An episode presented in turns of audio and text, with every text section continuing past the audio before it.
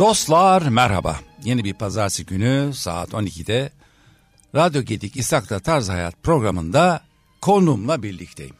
Ve güzel bir program yapmak dileğiyle sizlere iyi vakit geçirmek, yeni şeyler öğrenmeniz, yeni bilgiler edinmeniz babında güzel, akıcı bir program olmasını da diliyorum ayrıca ki öyle olacağına eminim. Çünkü karşımda bugün tebabet konuşacağız ve bu tabii branşın en bilinen, en tanınmışlarından ve gurur duyduğumuz, ülke olarak da gurur duyduğumuz bir kişiyle karşı karşıyayım.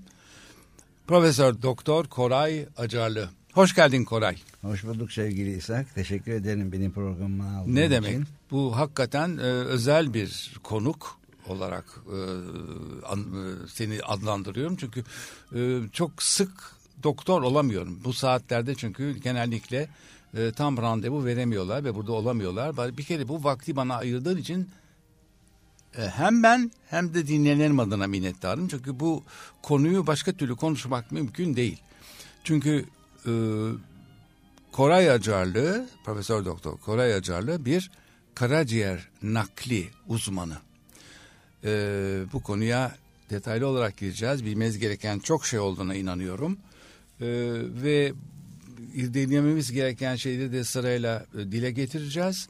Ama ilk önce bunları sorarken çok rahat olacağımı da bilin. Niye derseniz karşımda bir profesör doktor var, doğru, ama kendisi hem arkadaşım hem dostum hem çok sevdiğim bir yakınım. Aşağı yukarı 30 yılı aşkın yıldır da bir tanışıklığımız, beraberliğimiz, dostluğumuz baki. Tam konuyu açmadan ve kendisine sözü vermeden bunu da belirtmek istiyorum. Çünkü bu bir anım benim. Kendisine bir de minnet borçluyum ben. Beni rahmetli kayınvalidemin önünde mahcup etmedi. Çünkü kayınvalidem bir sıkıntı yaşıyordu ve ne olduğunu kestiremiyordu. Hastaneye yatmıştı. Oradaki doktor nihayet dedi ki bu bir karaciğer problemi dedi. İşte biz yapılması gereken ve zor olan şeyler söyledi. Böyle olunca insan bir tanıdığına danışması gerektiğine inanıyor. Bir tatil günüydü. Koray'ı aradım. Buyur İshak dedi. Ya hocam dedim, biliyor musun böyle bir sıkıntım var. Ne yapabiliriz yani falan, hani aslında sormak istedim, şu seni nasıl hastaneye getirtirim. Valla İshak dedi, teknedeyim şu anda. Yapma ya dedim. Böyle kızgın sular indi kafamdan. Ama gelirim dedi. Geldi de. Geldi, adam geldi, tekneyi bıraktı, indi karaya. Kalktı, hastaneye kayınvalideyi görmeye geldi. Hakikaten çok yararlı oldu. Söylemeye gerek yok. Yararlı olması konusu zaten kendi uzmanlık dalı olduğu için mutlaka öyle olmalı diye düşünüyorsunuzdur. Hakikaten öyle oldu hakikaten. Koray teşekkürler tekrar ya. Vallahi. Rica ederim. Her insan yapmıyor. Şunu söylemem lazım. Öyle yapmıyor herkes ya hocam. Bunca zamandır ölümle kalım arasında uğraşıyorum ama ne zaman böyle laflar dönsem, bilmiyorum fark ediyor musun? Yanağım kızarıyor, utanasım geliyor. Ay ne kadar utanıyor. Çünkü aslında bu bizim işimiz yani. Bundan övünecek bir tarafı yok. Öyle değil. Biz ne doktorlar gördük. Kimseye itham etmeyelim. Hipokrat yeminiymiş falan filan yani bunlar. Neyse konu yanlış olur. Evet. Meslektaşlarla ilgili böyle bir şey konuşmak. Benim abim de doktordu. Rahmetli sağ olsun. Biliyorum yani bu camianın nasıl yürüdüğünü, nasıl çalıştığını biliyorum. Sen bu konuda nadir olanlardasın. Öyle kabul edelim. Ya da siz beni öyle görüyorsunuz. Yok. Evet, şimdi Metiye bölümü bitti ama bu gerçek bir olaydı. İçimde kalmıştı. Bunu mikrofonla söylemek beni çok rahatlattı. Şimdi... Topu bana attın şimdi. İşte bundan sonra sen düşün. Peki... Koray şöyle soracağım. Çünkü baştan başlamakta büyük bir yarar var. Tamam, tıp bitirdin. Sonra uzmanlık dalını seçtin. Orada mı seçtin sen karaciğeri, yoksa biz tamamen farklı bir yol mu yürür bu konuda? Aslında tıp seçimimde, cerrahlık seçimimde biraz anneciğimin katkısıyla olmuştur. Ay evet, anne baba olmadan anneciğimin olmuyor. Katkısıyla abim de olmuştur. Öyleydi. Nedense annem ince ince nakış gibi işlemiş bu konuları. Ama şöyle bir merak oluyor insanda. Hani bir şey yapmaya başlayınca ya işin kolay tarafından gitmek ya da bazen hani zoru başarmak şeyi. Hani hangi alana girseydim muhtemelen biraz zor taraflara doğru meyilim olurdu. Tıp, cerrahinin içerisinde de aslında ben karaciğer nakli uzmanı gibi gözüksem de benim esas alanım genel cerrahinin içinde karaciğer, pankreas, safra yolları cerrahisi bölümü. Dünya literatüründe HPB, hepatopankreatobiliyer diye geçen bir alan. Türkiye'de bunun ilk kurulduğu ortamda yeşerdim ben. Dolayısıyla İstanbul Tıp Fakültesi 86-90 yılları arasındaki çalışmamızın sorunu ve o ünitemizin bu işe harcadığı emek sayesinde işte Amerika'ya gittim, eğitildim, geri geldim ve ilk karaciğer naklini işin sahipleri olan, yani bu alanda uğraşan bir ekip olarak bizler İstanbul Tıp Fakültesi, yani namı değer ÇAPA'da gerçekleştirmiş olduk ki Türkiye'nin ikinci nakli diye söyleyebiliriz. Çok iyi. Gerçekten. Sene 91. Sene 91. Yani dünyada ne durumda bu arada, başlamış? Ya dünyada yıllardır karaciğer nakli 60'ın başında eksperiment, yani deneysel olarak başlamışken ondan sonra bu immünolojinin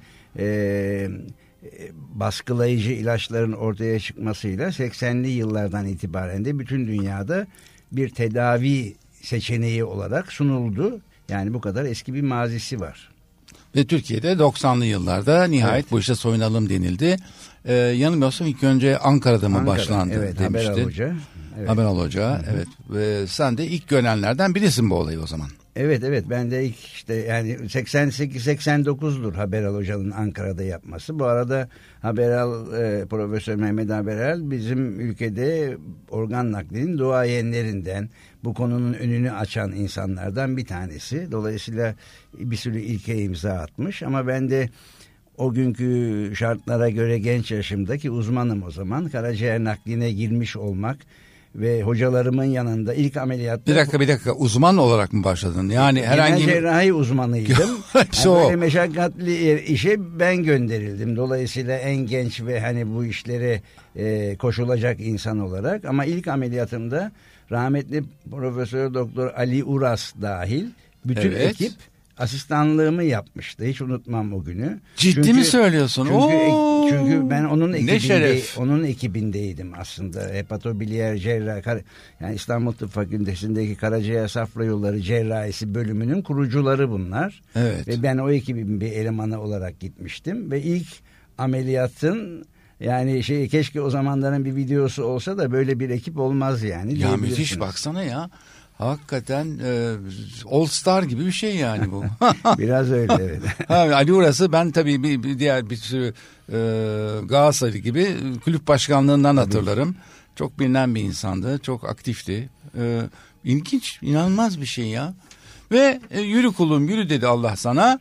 Ve bu işte uzmanlaştın, uzmandın zaten de, yani artık ne denir bundan sonrasına, uzmandan sonrası ne olursa o oldun yani.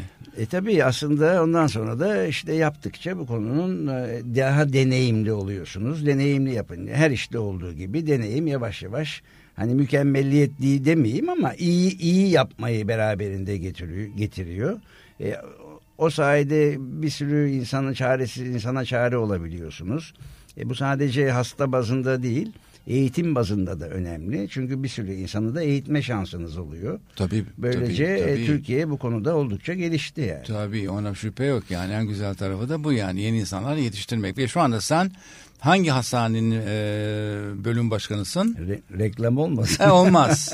Memorial Şişli Hastanesi. Memorial Şişli Hastanesi'nden. Evet. Orası aynı zamanda yani benle beraber Türkiye'deki ilk karaciğer nakli yapan özel hastane oldu. Müthiş. 2004 yılında. O günden beri de oradayım ve oranın merkez başkanlığını yürütüyorum. Süper. Hakikaten süper. Ya seni bulmaları için de, bilmeleri için de yarar var. Bu reklam değil, bu can kurtarıyoruz biz arkadaş burada. Yani elma portakal satmıyoruz. Evet, işin hakikaten karaciğer hastalıklarının bizim uğraştığımız bölümü son nokta gibi. Yani aslında ondan sonrası meşakkatli ve çekmeli bir dönem oluyor ve hayatın çok kısaldığı bir dönem. Biz o dönemde müdahil oluyoruz. Yani kabaca şöyle söylenebilir, nakil yapmadığımız insanların 2 sene yaşaması %50'nin altında bir ihtimal. Kaç yıl uzuyor bu? Bizim nakil yapabilip başarılı olduğumuz, ki bu genellikle %90 başarı, ameliyat başarısı olarak diyelim, 5 yıllık ve 10 yıllık yaşam şansı %75-80 civarında. Evet. Yani %52 sene yaşama karşı %70-80 5-10 sene yaşam müthiş sunan bir iş. Yani aslında şöyle. Yani motoru sıfırlıyorsunuz. İlk, evet. Hani ben ona şey diyorum. Aslında ben dememişim. Muhtemelen başkaları demiştir ama aklımda da öyle kalmış. Evlilik gibi diyorum organ nakli, özellikle karaciğer nakli. Evliliklerin de çoğu ilk sene içinde sonlanırmış. Yani çünkü doğru. Evlenirsiniz, evet, anlaşırsınız, anlaşamaz. Bizde de öyle. Biz ameliyat ettikten sonra 1 seneyi kavgalı, gürültülü, patırtılı geçirdikten sonra o organla vücut arasındaki barışı sağladıysak artık insan normal bir insan gibi hayatına devam ediyor. Evet. Ölüm doğal sebeplerle oluyor, hepimizde olduğu gibi. Evet. Ama yine de bir daha rektifiye edebiliyor muyuz? Edebiliriz ama orada da bir farklı şeyler var. Niye rektifiye ettiğimizle önemli. Yani bir karaciğeri 2 defa 3 defa değiştirebiliriz. Ama hastanın yaşı yaşamış 90 yaşına gelmiş artık bir karaciğer, yani belli bir yaşın üzerine karaciğer nakli herkes için biraz büyük gelen bir ameliyat. Kaldırmaz sistem. Onun için şöyle bir yaş sınırlamamız var. Hele canlı vericili nakilde, ki onun ne demek olduğunu birazdan sokarsan bizi gezeriz oralarda. Gezelim. 70 yaşa kadar bir sınırımız var. 70 yaşın üzerinde olabilecekleri bir insanın, hele iyi bir 70'li ise, tolere etmesi mümkün değil. Belki nüfus sahasına gidip yaşını küçültmek olmuyor mu hocam? Valla bazen biliyorsun kronolojiden bahsettik de hani hastayı gördüğün zaman belli şey olmuyor ki. Yani bazen 50 var, 70'ten çok fazla doğru, gösteriyor. Çok doğru. Çok bazen doğru. 70 diyor, şaşırıyoruz hep çok beraber. Çok doğru, yani. Haklısın. Aslında evet. 70 burada sembolik. Bizim kastettiğimiz testler, o kişinin, yapılıyor. O kişinin fizik gücünün böyle bir ameliyatı ve diğer organ sağlığının kaldırabilmesi, onu kastediyoruz. Hı hı. Peki sen biraz da ben organ naklinin canlı organ nakli gibi bir ifade kullandın. Yürüyelim orada hocam. Evet aslında şöyle organ nakli ya da karaciğer nakli dediğimizde insanlar hep klasik olarak şunu algılar. Bir ölünün bağışı ya da ailesi tarafından yapılan bağış ve ondan alınan organların, sağlıklı organların hasta kişilere nakledilmesi. Kaç saat içindedir hocam bu? Yani çıkardıktan sonra mesela karaciğer için o 24 saat denir ama kimse 24 saat gibi böyle ucunda ölüm olan bir esnekliği kullanmak istemez. Bizim tabii. için maksimum 12 saat içerisinde hedefimiz takmak, ama takamazsak 15 saat olabilir ama nasıl olsa bu 24 saat dayanıyor diye beklemeyiz çünkü ucunda ölüm var. Yani ne kadar vücuttan çıkarıldıktan sonra o karaciğeri ne kadar çabuk takarsak o kadar iyi. Ama yine de bir limit var. Ama biraz dayanabilir. 24 yani dense bile değil. Bu şehirler arası yol mesela. Evet biliyorsunuz yani. Ne bileyim, Van'dan bir organ aldık diyelim. Onu usulüne uygun soğuttuk, yıkadık özel solüsyonlarla. Buza koyduk, uçağa atladık, geldik. Burada buna vakit. İzin veren bir sistem. Evet vakit çok önemli yani. Şimdi neticede tabii bu ölüden alınan ama ölüden bir organ alabilmeniz için bağış lazım. İnsanların canlılığında sağken ya da yakınlarının bu konuda maalesef Türkiye'de organ bağışı yok denecek kadar az. Türkiye geneline baktığınızda yapılan nakillerin %85-90'ı canlı vericili nakil. Canlı vericili demek şu demek: eğer hasta varsa ve hastanın hayatını kurtarmak için bağış yapmak isteyen bir aile ferdi varsa 4. dereceye kadar onu tetkik ediyoruz. Karaciğerinin ona uygun olan büyük ya da küçük kısmını, erişkinse büyük, çocuksa küçük kısmını alıp bir başkasına naklediyoruz. Böylece veren canlı hayatına kendi yarım karaciğeriyle tamamen normal bir kısıtlama olmadan devam ederken, onun o yarım dediğimiz parçasını alan kişi de tamamen sağlığı ameliyat belasını atlatırsa tamamen sağlıklı olarak yoluna devam ediyor.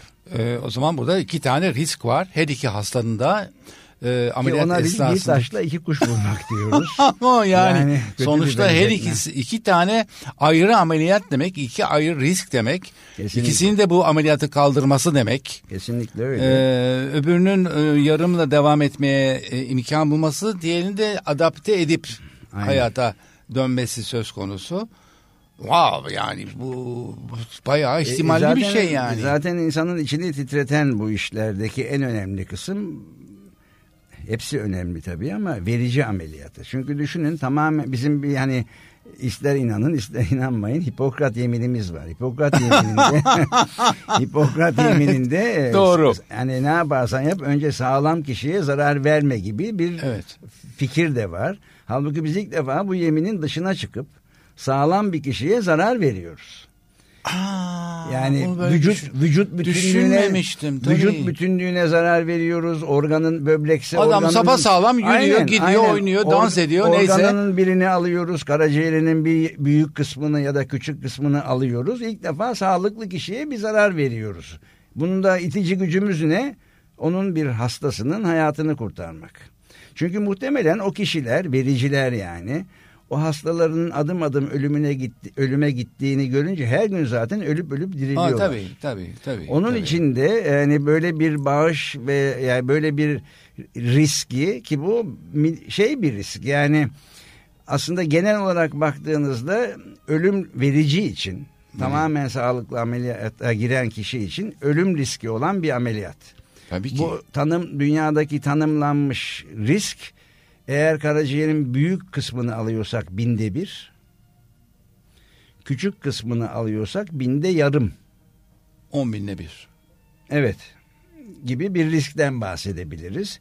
Bu tabii kimi için ölüm riskini duymak bile büyük bir risk gibi gelse de, bugün tehlikeli bir sporla uğraşıyorsanız, hani bu rakamlar eskiden çok konuşulurdu, hafızamızda vardı, ben de unuttum ama yani bir kayak sporuyla uğraşan ya da bunu spor olarak yapanların ölüm riski, atlamaydı, işte slalomdu vesaire, bizden fazla. Düşünün, koskoca araba yarışçısı Schumacher gidiyor, bir kayak yaparken kafasını çarpıyor ve hayatı sonlanıyor yani. Uzun vadeli sonlanmış gibi oluyor, aynen, yani keşke aynen. Ya ben yani şimdi böyle bakacak olursanız bunlar makul riskler. Bugün asansöre biniyorsunuz, risk var, o var, bu var, her şeyde bir risk var.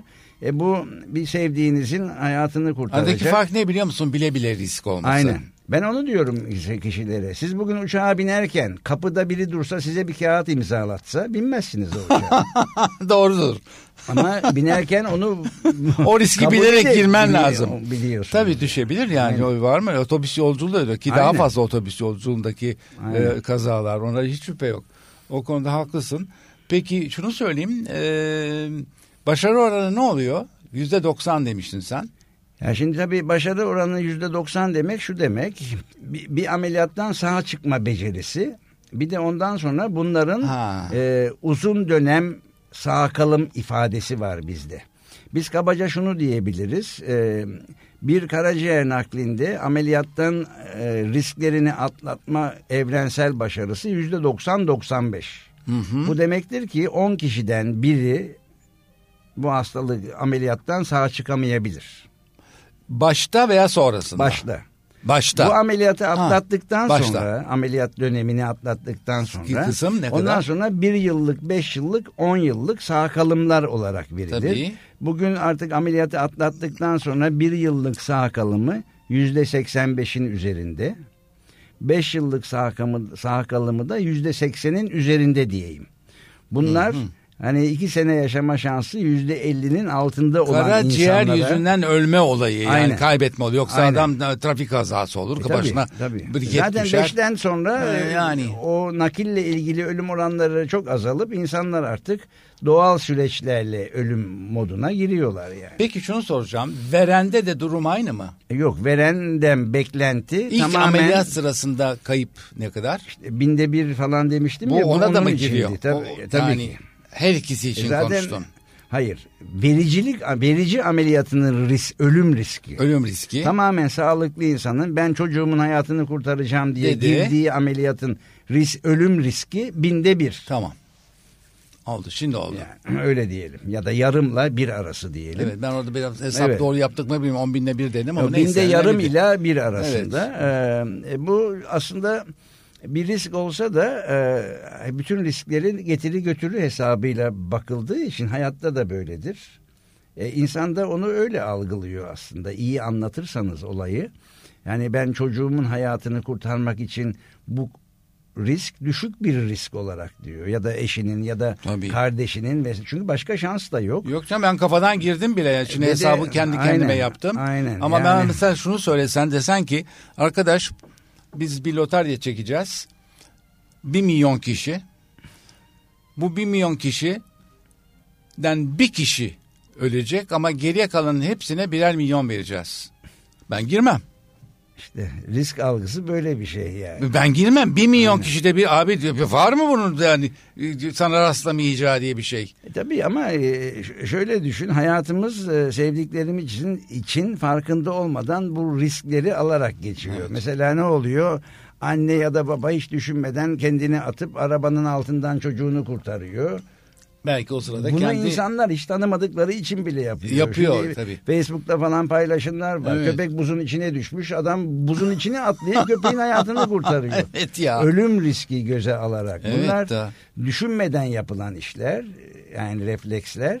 Biraz düşünürse bu refleks yapılmaz belki ama burada da artık bir başkası değil, kendi canın, tabii bir yakının söz konusu olduğu için. Yok, bu da çok tabii burada şu bilerek çok girmek lazım. Burada şu çok önemli.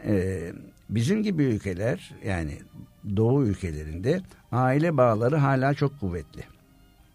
Yani bir adını şimdi vermeyelim, alınmasınlar ama Batı ülkelerinde yani çocuğu 18 yaşında hadi artık sen işine gücüne diyen hani vesaire örnekler artırılabilir. Buralarda birbirleri için ne kadar ölüm riskini göze alacakları belki tartışılır. Ama bizdeki birbirine bağlı büyük aile grupları hala birbirine beraber olmaktan, birbirinin acısını hafifletmeye çalışmaktan hoşlanan yapı, bunu hiç düşünme. Ben şu ana kadar yani aile bir kişiden oluşmuyor, 2 kişiden oluşmuyorsa o aile, vermeyeni bulamadığımızı görmedim. Herkes yani müthiş bir şey. Ailede tabii, tartışıldı işte mı mutlaka bir verici çıkar. Bu bizim insanımızın her ne kadar bazen sinirlensek de yapısına en güzel taraflarından bir tanesi bu. Doğru. Gerçekten öyle. Şimdi şöyle düşünmek istiyorum ben. Her karaciğer kadavradan bile alınsa normal bir insana nakledilirken uyabiliyor mu? Yani sadece doku yapılarından bahsetmiyorum. Cesamet açısından, büyüklük açısından söylüyorum. Aslında karaciğer organ nakilleri içerisinde biraz ayrıcalıklı bir organ diyebiliriz.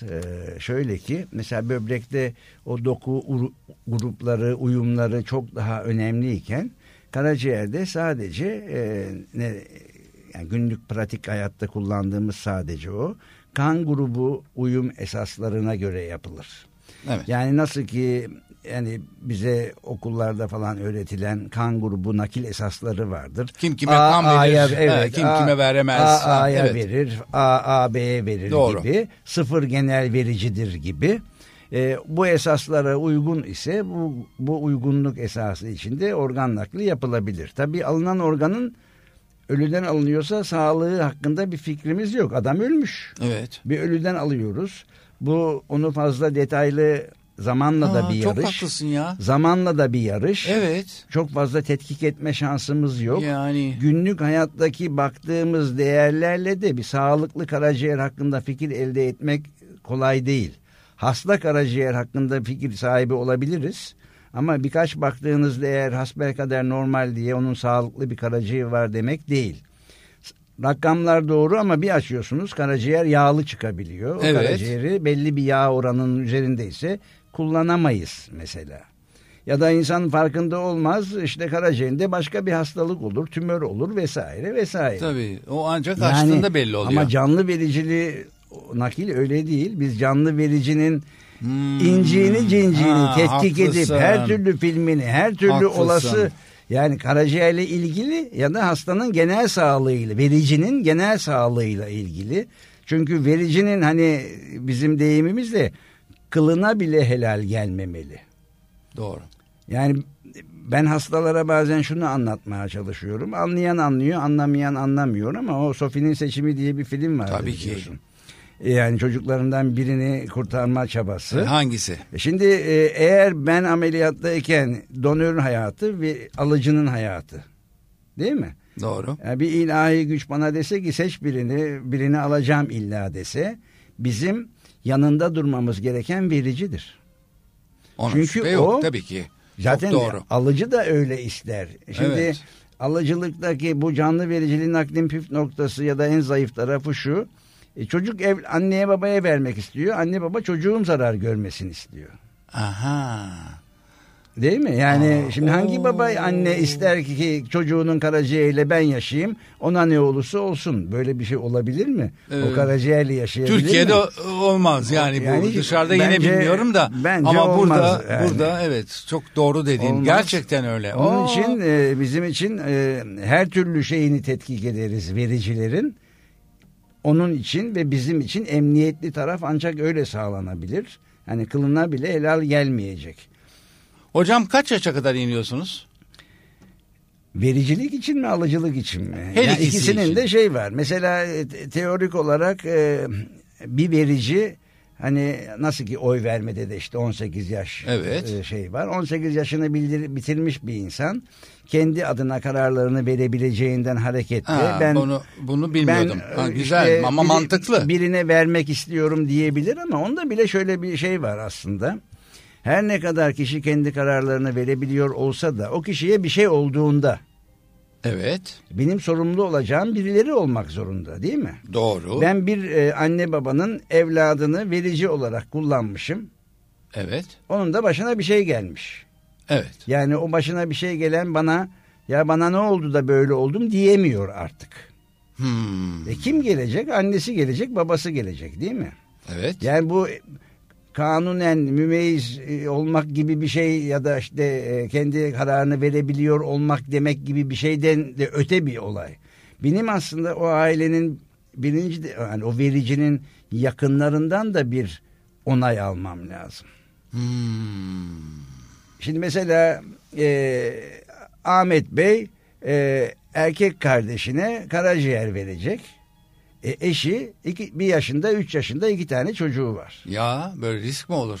Şimdi o adamın başına bir şey gelirse o kadın ve çocuğun bütün aile yapısı, bütün güvenliği ve de yok olacak gibi bir durum düşünelim. Güvenlik aslında gerçek güvenliği değil. Yaşamak için mutlaka maddi durumları yani falan kastediyorum. Kocasız, çocuklar da babasız kalacak yani olur mu? Aynen.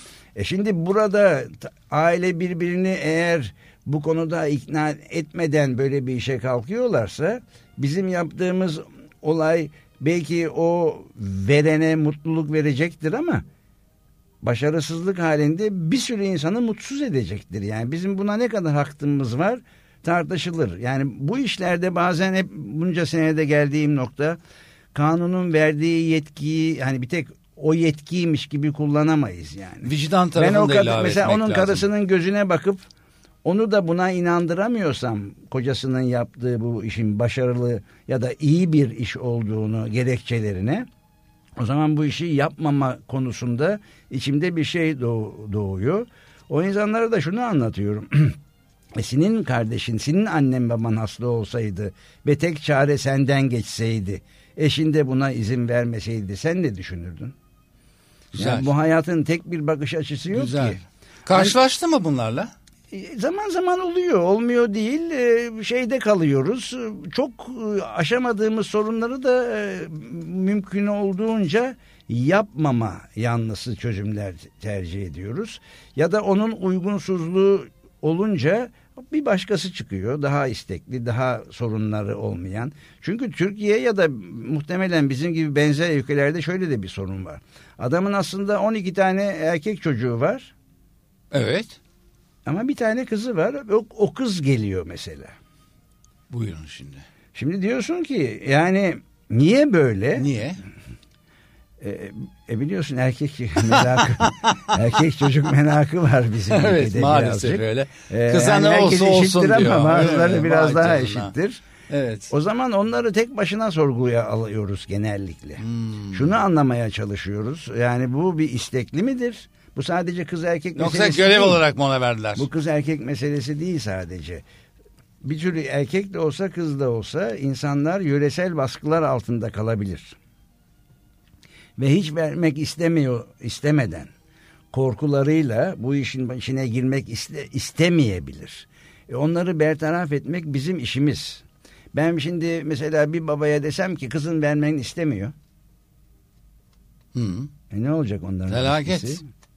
Felaket. Hiç söyleme daha iyi valla. O nedenle bu ortamlardan hem kendimizi hem de insanları kurtarmak için geliştirdiğimiz tabii yöntemler var. Bir de düşün, köyde gidiyorlar.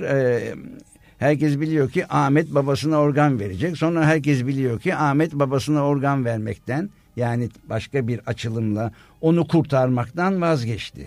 O çocuğu köye sokmazlar ya. Hem de nasıl? Tabii ki ya. Yani anında aforoz edilir. Yaptığınız işin yani bir tek hayat kurtarma boyutu yok yani aslında. Yıllar içinde anlıyorsunuz ki bu işin çok büyük sosyal boyutları da var. Anlıyorum. Şimdi yavaş yavaş kulağıma geliyor dinleyenlerimden ve bu konuda senin besini yapmak isteyenlerden çoğu vazgeçmeye başlıyor şu anda. Çok zor. Peki. Yaş olarak en büyüğü aldık. Yaş olarak erkeği aldık. Şimdi onu söylüyordum. Şimdi alıcıda. Vericilikte 18 yaşını bitirmiş ama 55'ten büyükleri tercih etmiyoruz. Evet. Alıcıda ise aslında teorik olarak bir yaş sınırı yok ama hele şu sınır var. Şimdi mesela ben sizin kapınızı benim de cebimde anahtar denen bir şey var diye açamam ki. Aynen uygun bir anahtar, tıpatıp aynısıyla açabilirim. Hiçbir organın tıpatıp aynısını bulmak mümkün değil. Evet, doğru. Onun için uygunuyla açmam lazım. En yakını diyelim. Onunla. Şimdi mesela biz bir erişkinden bir parça karaciğer alıyoruz. Onu küçücük bir bebeğin içine sırdırmamız lazım. Alabileceğimiz izole en küçük parça bile bazen çok büyük kaçıyor. Böyle baktığınızda bir sınır koymamız gerekir. O sınır... Yani şu ana kadar yaptığımız en küçük çocuk 3,5 aylıktı.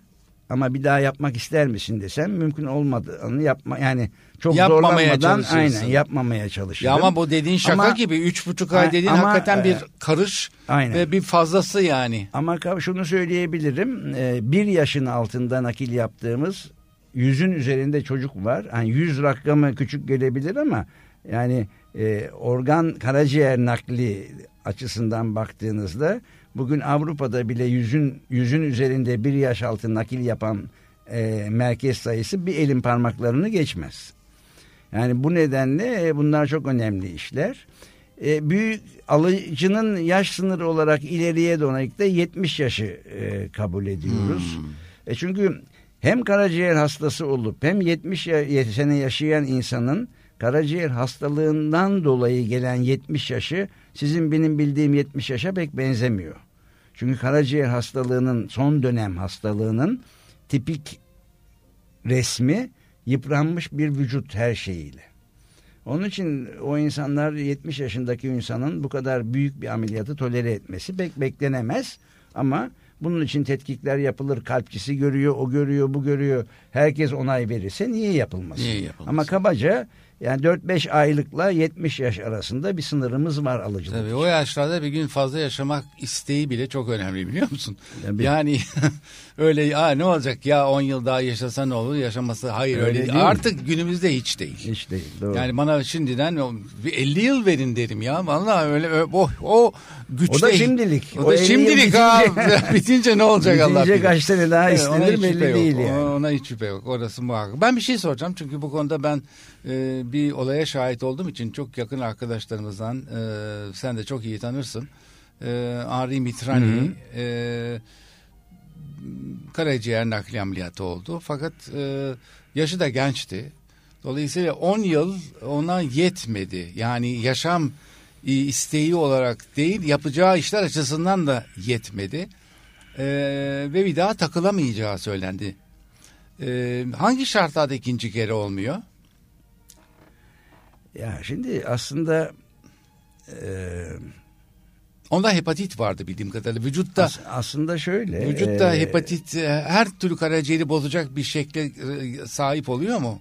Bakın ne bozarsa bozsun, eğer bir parçayı değiştirme şansınız varsa değiştirebildiğiniz kadar değiştirirsiniz.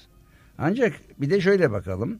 Eğer sadece kadavradan karaciğer alıp nakil yapıyorsanız ve binlerce insan bekliyorsa, siz bir kere bir şans size denk geldi ve olduysa, yani hep size biraz da bize gibi bir kavram çıkıyor ortaya. İşin kalırsa. Bir o tarafı var. İşin bir o tarafı var. Ama diyelim ki kadavra değil de adam canlı nakil olacak. Canlı nakil. O zaman teknik sorunları var. Çünkü bu ampul gibi değil mesela. Ampulünüz yandığında hani herkes çok özel bir şey yoksa o ampulü çıkarıp yenisini takabilir. Ama bazen orada bir çatır çutur bir şelale oluyor. Cam kırılıyor, elinizde kalıyor ampulün şeyi. Duyu içeride kalıyor. Onu ancak elektrikçi çıkarabilirse çıkarır. Bizim nakillerden sonra yerimiz o hale geliyor. Yani onu tekrar çıkarıp zarar vermeden değiştirmek falan her zaman mümkün değil. Yani yuvayı bozuyorsunuz mecburen. Hastalık da öyle. Bizim hastalık da yuvayı bozuyor. Naklinin en önemli aşamalarından biri hasta karaciğer nedeniyle bozulan ortamdan o karaciğeri çıkarmak ve sonra yenisini takmak. Çıkarmak işi de çok belalı bir iş. Yoksa eğer teknik bir mani yoksa o karaciğer birkaç defa değişebilir. Ama yani bunu her transplant cerrahı değişebilir, olabilir dese de günlük hayatta böyle bir olay karşınıza geldiğinde bundan kaçınmak istersiniz. Çünkü ölüm riski çok artıyor. Ben de bunu söyleyeceğim. 90 başarılıyken bu şimdi, başarı bakın, belki yarı yarıya şimdi, belki daha aza düşüyor. Bu işte şöyle bir genel şöyle söylem var. Diyelim ki yeni bir merkez kuruldu. Yaptığı 2 hastadan biri hayatını kaybediyor. Dünyada kabul edilebilir bir şey değil. %50 felaket bir şey. Dünyada ya. Ama onu da şöyle düşünelim. Bu iş hiç yapılmıyor. %100 ölüyordu. Evet. %50'si kurtuluyor. Adam yapmaya başladı. Yarısını. Nereden baktığınızla o kadar alakalı ki hayat. Evet. Çok haklısın. Ama bu kadar başarılı merkezler varken belli bir başarının altında yaptığınızda o zaman sistem size demeli ki yani arkadaş sen bu işi yapma. Bir aksilik var. Mesela yurt dışında böyle oluyor. Yani diyor ki geliyor sistem sizi kontrol ediyor. Diyor ki sen bu abi bir aksayan bir taraf var onu düzeltin tekrar devam edin. Yani yapma diye bir şey yok. Öyle bakmak lazım. Dolayısıyla bu iş belli bir başarının üzerinde yapılmalı. Çünkü bakın hiç adam öldürdün mü? Yok ya ben en fazla sinek öldürmüşümdür yani. Hani bunu şunun için söylüyorum ben bunu sorunca insanlar bir şok yaşıyor ama biz isteyerek ya da istemeden yani sırf onu kurtarmak isteyerek işte demin oranları verdim 10 kişiden birinin evet. Dolaylı ölümüne eşlik ediyoruz. Evet, ameliyat çok, ve bela. Doğru, bunun tabii. Vicdani sorumluluğunu bizim gece yastığa kafamızı koyduğumuzda nasıl uyuduğumuzu düşünen var mı? Haberler geliyor. Öbür kalan yarısı da yapmayacak bu işi. Yok bence yapar. Çünkü bu bir yerde çok ilahi bir güç. Yani bir de dışarıda tazminat var. Türkiye'de sanmıyorum ki tazminat olsun. Tazminat her zaman her yerde olabilir. Orada işler biraz çığırından çıkmış vaziyette. Ama burada bütün beklenen şey elinizden geldiğini yaptıysanız bu iş zaten böyle bir iş. Bence vicdan da çok önemli. Yani elinizden geleni doğru ortaya koyduysanız daha fazla elinizden bir şey yoksa tazminat hani her kötü biten şeyle tazminatla sonuçlanabilir vallahi ama. Vallahi dışarıda öyle abim beyin cerrahisi okumuştu. Vazgeçme sebeplerinden bir tanesi de budur. $1 milyon yüksek tazminatlar var. Biliyorsunuz otobüslerde, metrolarda falan işte bilmem ne olduysa bizi arayın, Van 1800 falan diye böyle Amerika'da özellikle numaralar vardı. Öyle bir sistem. Ticaretini hani yapıyorlar bunun. Evet, ticaret haline dökmüş. Yani anlıyorum, bir insanın tıbbi olarak yapılan hatalar yüzünden başının derde girmesinin bedeli belki birilerine sorulacaktır ama yani... O zaman hiçbirimiz yapmayalım bu işi. İnsanlar da başına geleceklere razı olsunlar. Kolay hocam değil. Türkiye'mizin dünyadaki yeri ne bu konuda? Vallahi şaşırabilirsiniz söylediğimde. Türkiye özellikle canlı vericili karaciğer naklinde dünyada ikinci durumda. Yok artık. Yani bu ikincilik de şöyle ikincilik. Milyon başına nakil açısından. Aslında gerçek sayı olarak bakarsanız birinci sıraya da çıkabilir. İnanılmaz, Güney Kore ile birinciliği, ikinciliği paylaşıyoruz zaman zaman diyelim. Ve İnanılır bu birkaç yıldır böyle. Yani tesadüfi bir başarı da değil. Aslında Türkiye organ bağışı olmaması nedeniyle bu işten çok çekti. Hala çekiyor. Ama canlı vericili nakille bu işin açığını kapatmış durumda gözüküyor. Çünkü ister canlı ister kadavra tüm nakilleri koyarsanız içine, Türkiye dünyada organ naklinde 7. sırada. Yani bu bizden fersah ve yıllar önce bu işe başlamış o koca ülkelerle kıyaslanınca inanılmaz bir başarı aslında. Evet, 7. olduğumuz çok fazla şey yok yani. Hele karaciğer naklindeki ikincilik de bence çok değerli. O müthiş bir şey. Çok değerli. Çünkü karaciğer nakli hakikaten komplike, bir insanın başarısıyla falan tamamen bir ekip işi, ekip de yetmez. O yapılan hastanedeki tüm branşların bu konuda farklı bir çizgiye, farklı bir seviyeyi, farklı bir çıtaya taşımasıyla ancak mümkün olabilecek bir iş.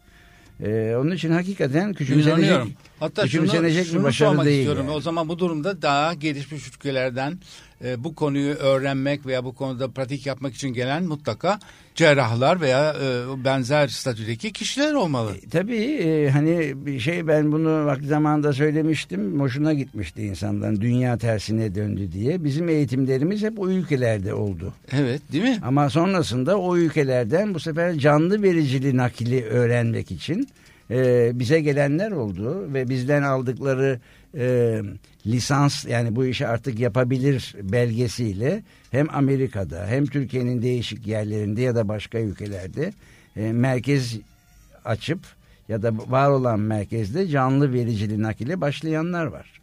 Ne güzel. Ne güzel. Bunu duymak da güzel, hissetmek de güzel. Ülkem adına buna hakikaten başarılıyız demek de çok güzel. Ne güzel. Hakikaten ne güzel. Çok sevindim. Peki o zaman şöyle söyleyelim. Türkiye'de kaç merkez var? Şimdi bir aktif merkezcilik, bir de pasif merkezcilik var. Ne? O şu demek, yani böyle bir izin almak için müracaat edip izni alıyorsunuz ama bir türlü yapma fırsatınız olmuyor. Yani bir tane yapıyorsunuz, 2 tane yapıyorsunuz. Şu anda Türkiye'de en son 45 merkez diye biliyoruz ama Dünya Sağlık Teşkilatı'nın edindiği verilere göre 50'ye varmış karaciğer nakil merkezi sayısı. Böbrek nakil merkezi bundan çok daha fazla tabii ki, 70 civarında. Ama bunların aktif olanları herhalde yarısıdır. Çok değil. Yani. Yarısıdır. Çoğu hani, ama şöyle, onun yarısı bile yetiyor diyorsun. Bugün dünyanın en medeni ülkelerindeki organ nakli, mesela karaciğer nakli merkezi sayılarından fazla. Yani Türkiye'de bu kadar merkez gerekir mi konusunu ister istemez akla getiriyor. Ama bence şöyle oluyor. Organ nakli de hani bazı mesleğin aşılması gereken, gurur duyulan yerleri vardır ya, biri mühendistir ama öbürü çok daha mühendistir. Evet. Bir pilottur ama işte bilmem ne havasında bile uçağı yere indirip kaldırıyordur gibi. Organ nakli de özellikle karaciğer nakli de bizler arasında bu işin hani yapılabilecek üst yerlerinden biri diye düşünüyorum. Onun için herkeste böyle bir merak vardı. Çünkü artık bu saatten sonra dediğin gibi insanların çoğunun bu işe teşebbüs edeceğini düşünmüyoruz ya da bu sayı azalacaktır. Çünkü Türkiye'deki nitelikli doktor sayısı da azalıyor bildiğiniz gibi. Evet. Onun için bizi zor bir dönem bekliyor ama biz işte kalan doktorlar sağ olsun ya. Olsun. Yani ya herkes Allah. Sağ olsun zaten. Hayır, kalan doktorlar bizimdir meselesi. Kalan sağlar bizimdir meselesi. Doğrudur. Yapacak bir şey yok yani bu konuda, şimdi bundan sonrası politik. Aynen. Gerek de yok. Biz yine sağlığa dönelim. Bir şey soracağım, merak ettiğim hep. Mesela böbrek ticareti yapan donörler var. Karaciğer için böyle bir şey var mı?